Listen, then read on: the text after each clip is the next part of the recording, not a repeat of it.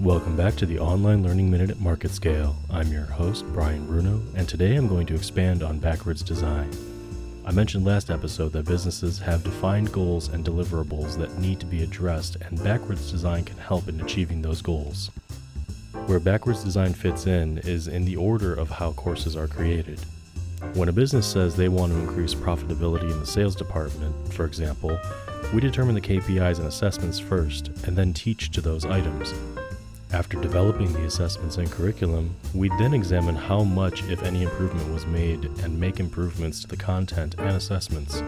Backwards design isn't necessarily a complete replacement for current methodologies, just rather focusing the design process to teach for the test. Some people believe that learning should be just for self improvement, and backwards design leads to teaching just for the test. But when your business has a specific set of skills that need to be learned, Backwards Design can help you achieve those goals and keep the development focused. That was your online learning minute at MarketScale.